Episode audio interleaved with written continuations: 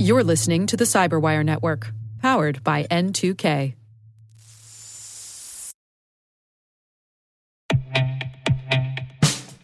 And now, a message from Cyberbit. Mastering cybersecurity is like mastering a sport. You build muscle memory through rigorous practice, then you train as a team to foster cohesion while operating under pressure. Like athletes, cybersecurity professionals thrive on hands-on simulation. But traditional courses, certifications, and open-source labs won't build you a winning team. You need Cyberbit. Cyberbit offers a hyper-realistic simulation environment for your S O C, I R, and C-suite to refine your skills, all using the market-leading SIMs, E D Rs, firewalls, and W A Fs they use every day.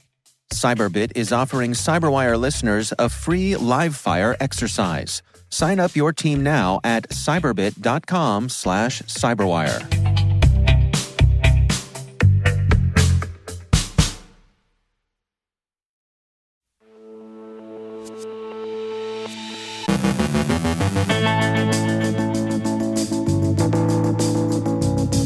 Russian cyber operators collect against domestic targets. More details on the Viaset hack. Ukrainian hacktivists say they can interfere with Russian geolocation. Spring for Shell is another remote code execution problem. The Remcoast Trojan is seeing a resurgence. Malicious links distribute via Calendly. Johannes Ulrich from SANS on attack surface detection. Our guest is Fleming Shi from Barracuda on cybersecurity champions. Phishing with emergency data requests, and Lapsus may be back from vacation.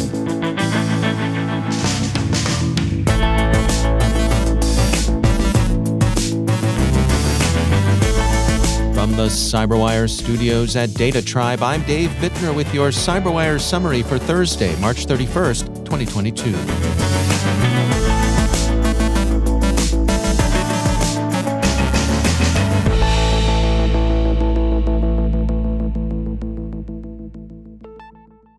Citing research by Malwarebytes, Bleeping Computer describes a large-scale phishing campaign directed against potential Russian dissidents.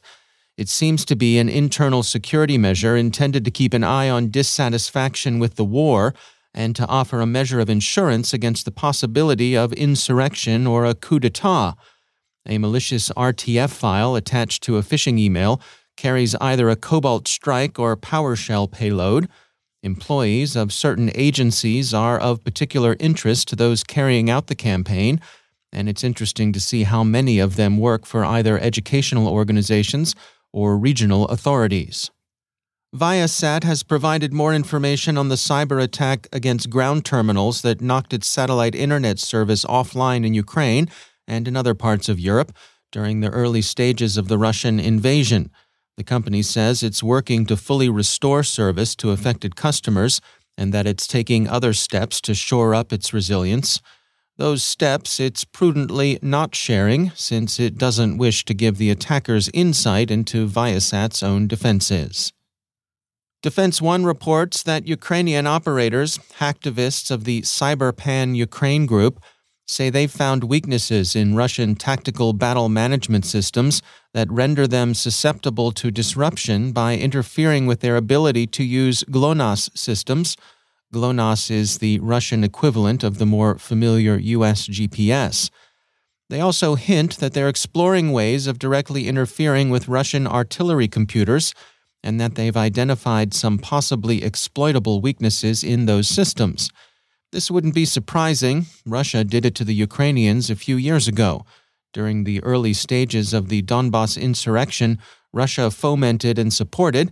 CrowdStrike reported that Russian operators were able to gain access to Ukrainian fire direction systems. Russia's war against Ukraine has yet to spill over in any significant ways to other sections of cyberspace, but the U S remains on alert, C four I S R reports. And of course, cyber threats continue to be active in and around the active theater of war. Google's Threat Analysis Group has published an update on cyber threats in Eastern Europe. Some are criminal and some are state-directed. Among the state-directed activity is an uptick in Chinese cyber espionage seeking to collect intelligence on the war. Sonatype and Contrast Security report confirmation of the Spring four Shell remote code execution zero day. It's a vulnerability in Spring Core, a widely used framework for building Java-based enterprise applications, and a proof of concept has been circulated online. Praetorian researchers say that the exploit bypasses an incomplete patch for C V E twenty ten dash sixteen twenty-two, which is an old code injection vulnerability in Spring Core that affects Spring Core on Java Development Kit version nine or later. It's serious, but as HelpNet Security notes, it's not grounds for panic, and remediations are available. Security firm Morphisec has discerned a resurgence in the Remcoast Trojan. The phishing emails represent themselves as payment remittances from financial institutions, including Wells Fargo, F I S Global, and A C H Payment. The fishhook is a malicious Excel file. Security firm Inky this morning described how criminals have been able to abuse Calendly, a freemium calendaring hub, by inserting malicious links into event invitations. The crooks are using brand impersonation to distribute a credential harvesting link. Many of the invitations are arriving from compromised email accounts, which has enabled them to slip by some defenses. Bloomberg reported late yesterday that forged emergency data requests last year induced Apple and Meta to surrender basic subscriber details, such as a customer's address, phone number, and I P address. None of the companies who were affected by the scam are without experience in handling requests from law enforcement, and they all have policies in place to prevent this sort of thing from happening. But emergency data requests are a bit different. They're issued in special circumstances by law enforcement agencies when they're concerned about a clear imminent danger, and they can be issued without the usual legal and judicial review. So urgency, here as in so many other cases, seems to have served to lower the victim's guard. Researchers suspect that some, perhaps all, of those responsible for the caper were minors in the U K and the U S, some of whom may also be involved with the Lapsus group, others with the Recursion team. And finally, speaking of Lapsus, the gang, or someone claiming to be the gang, seems to have returned from the vacation it took after seven of its alleged ScriptKitty leaders were arrested last week. TechCrunch describes the group's attack on software consultancy Globant. Lapsus has pushed a seventy gigabyte torrent file in its Telegram channel that the gang claims to have stolen from Globant. The hackers also say their take included Globant's corporate customers' source code.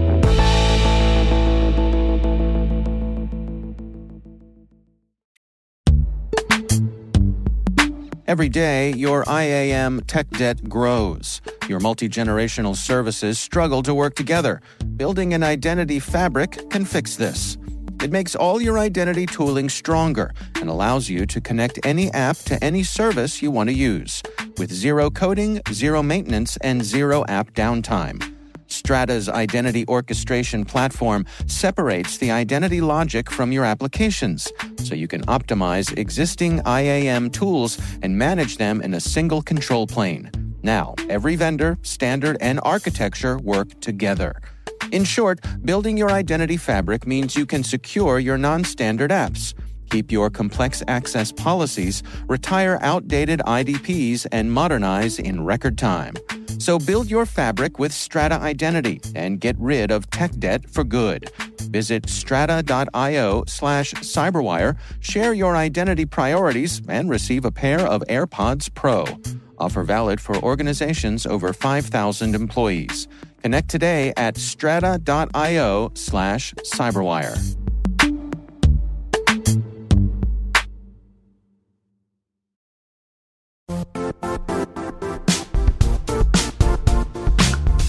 The I T world used to be simpler. You only had to secure and manage environments that you controlled. Then came new technologies and new ways to work. Now, employees, apps, and networks are everywhere. This means poor visibility, security gaps, and added risk. That's why Cloudflare created the first-ever connectivity cloud. Visit cloudflare dot com to protect your business everywhere you do business.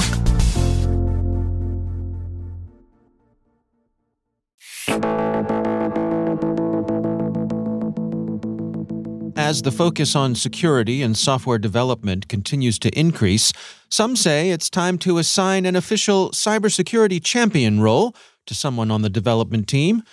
Fleming Shi is Chief Technology Officer at Barracuda Networks. He shares his perspective on security champions. To me, it's actually um, for every department that has anything to do with software development or any type of operational components, the champion's job is not in a way to, you know, block things, but actually assert cybersecurity practices, you know, what we call the best practices uh, in the very early stages of either design or planning.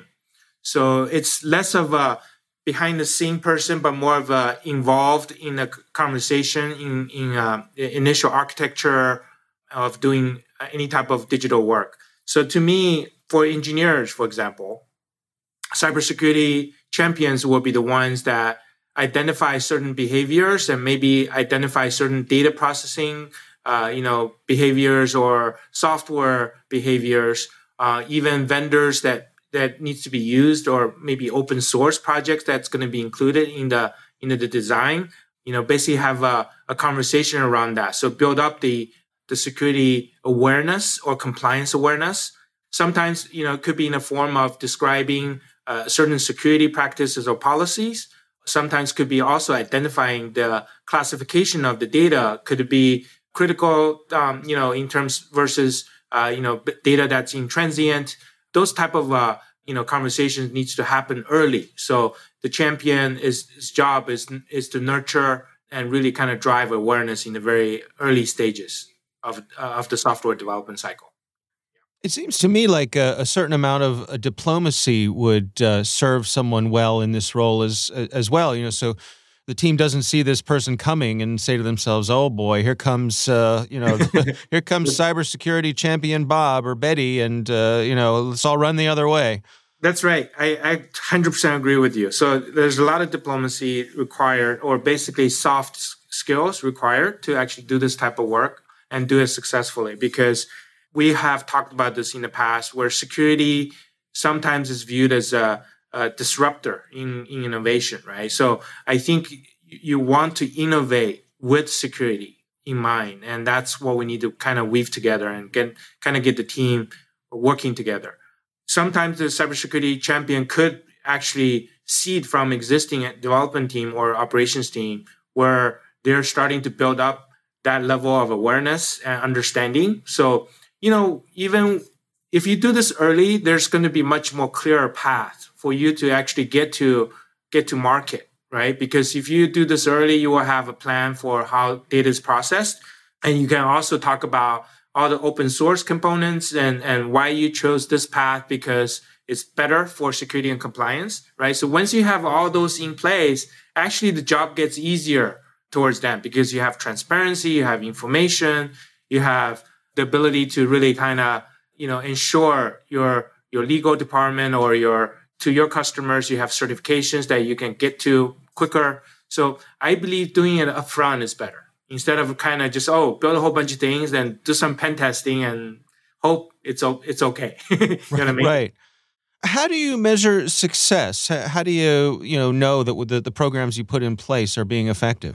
I think that's a great question. Partially because it's something new. I will say you have to really kind of apply it based on the context.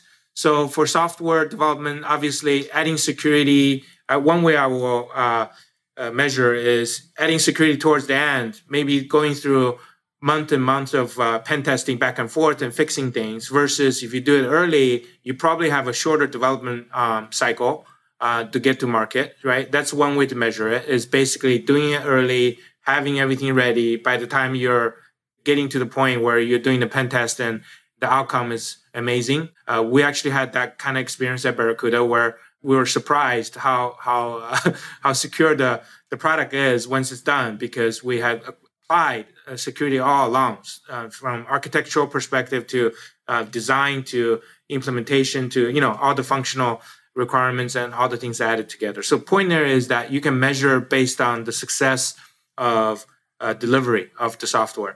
The other one is obviously using um, metrics that you can gain, uh, you know, along the way uh, from you know, testing uh, security on top of, like, pen testing is absolutely still required. And and from that, that point on, you, you just get to that agile component of the development cycle, and hopefully security doesn't become uh, a, a friction for you. That's Fleming Shi from Barracuda Networks.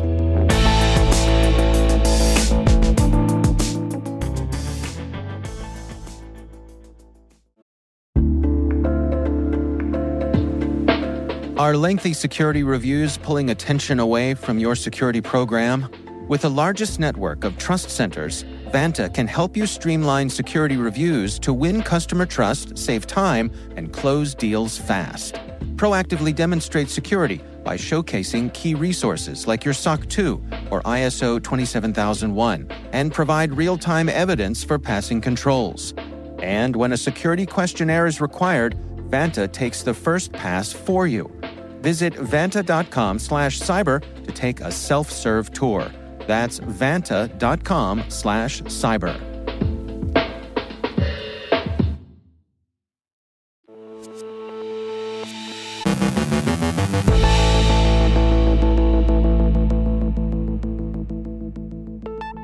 And I'm pleased to be joined once again by Johannes Ulrich. He is the Dean of Research at the SANS Technology Institute and also the host of the I S C Stormcast podcast.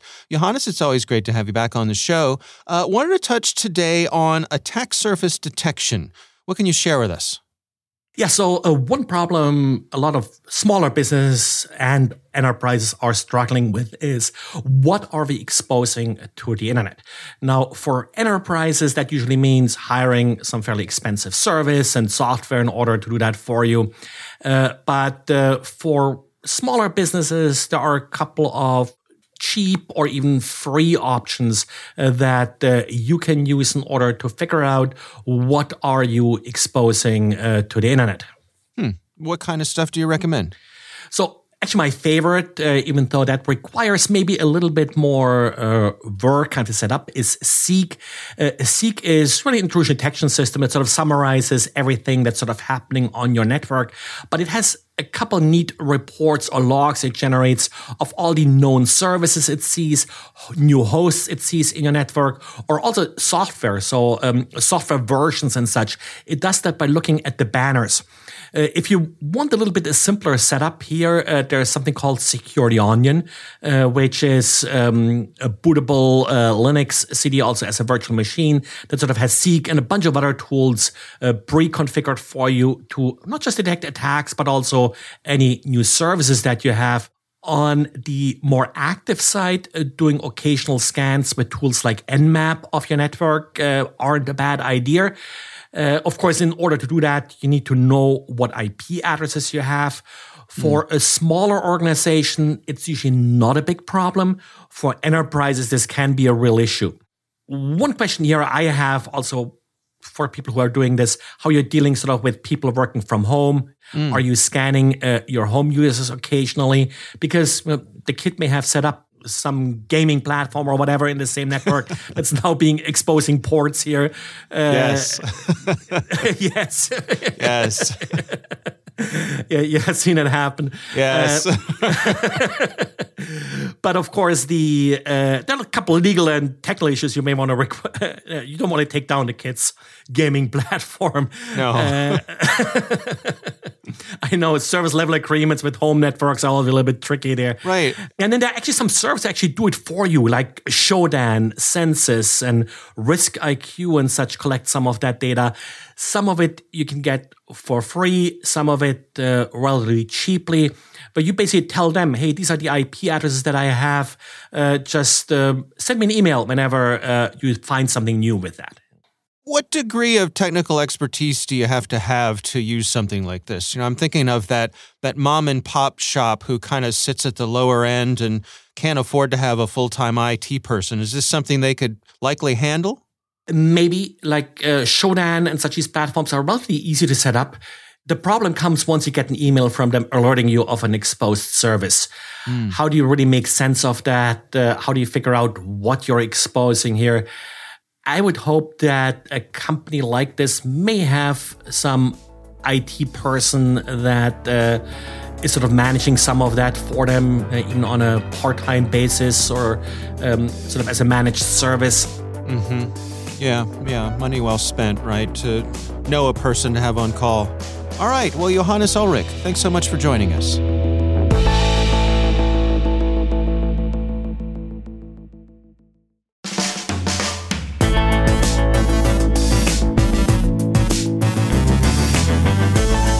And that's the CyberWire. For links to all of today's stories, check out our daily briefing at the cyber wire dot com. The CyberWire podcast is proudly produced in Maryland out of the startup studios of Data Tribe, where they're co-building the next generation of cybersecurity teams and technologies. Our amazing CyberWire team is Liz Irvin, Elliot Peltzman, Trey Hester, Brandon Karpf, Eliana White, Peru Prakash, Justin Sabi, Tim Nodar, Joe Kerrigan, Carol Terrio, Ben Yellen, Nick Vilecki, Gina Johnson, Bennett Moe, Chris Russell, John Petrick, Jennifer Ivan, Rick Howard, Peter Kilpie, and I'm Dave Bittner. Thanks for listening. We'll see you back here tomorrow.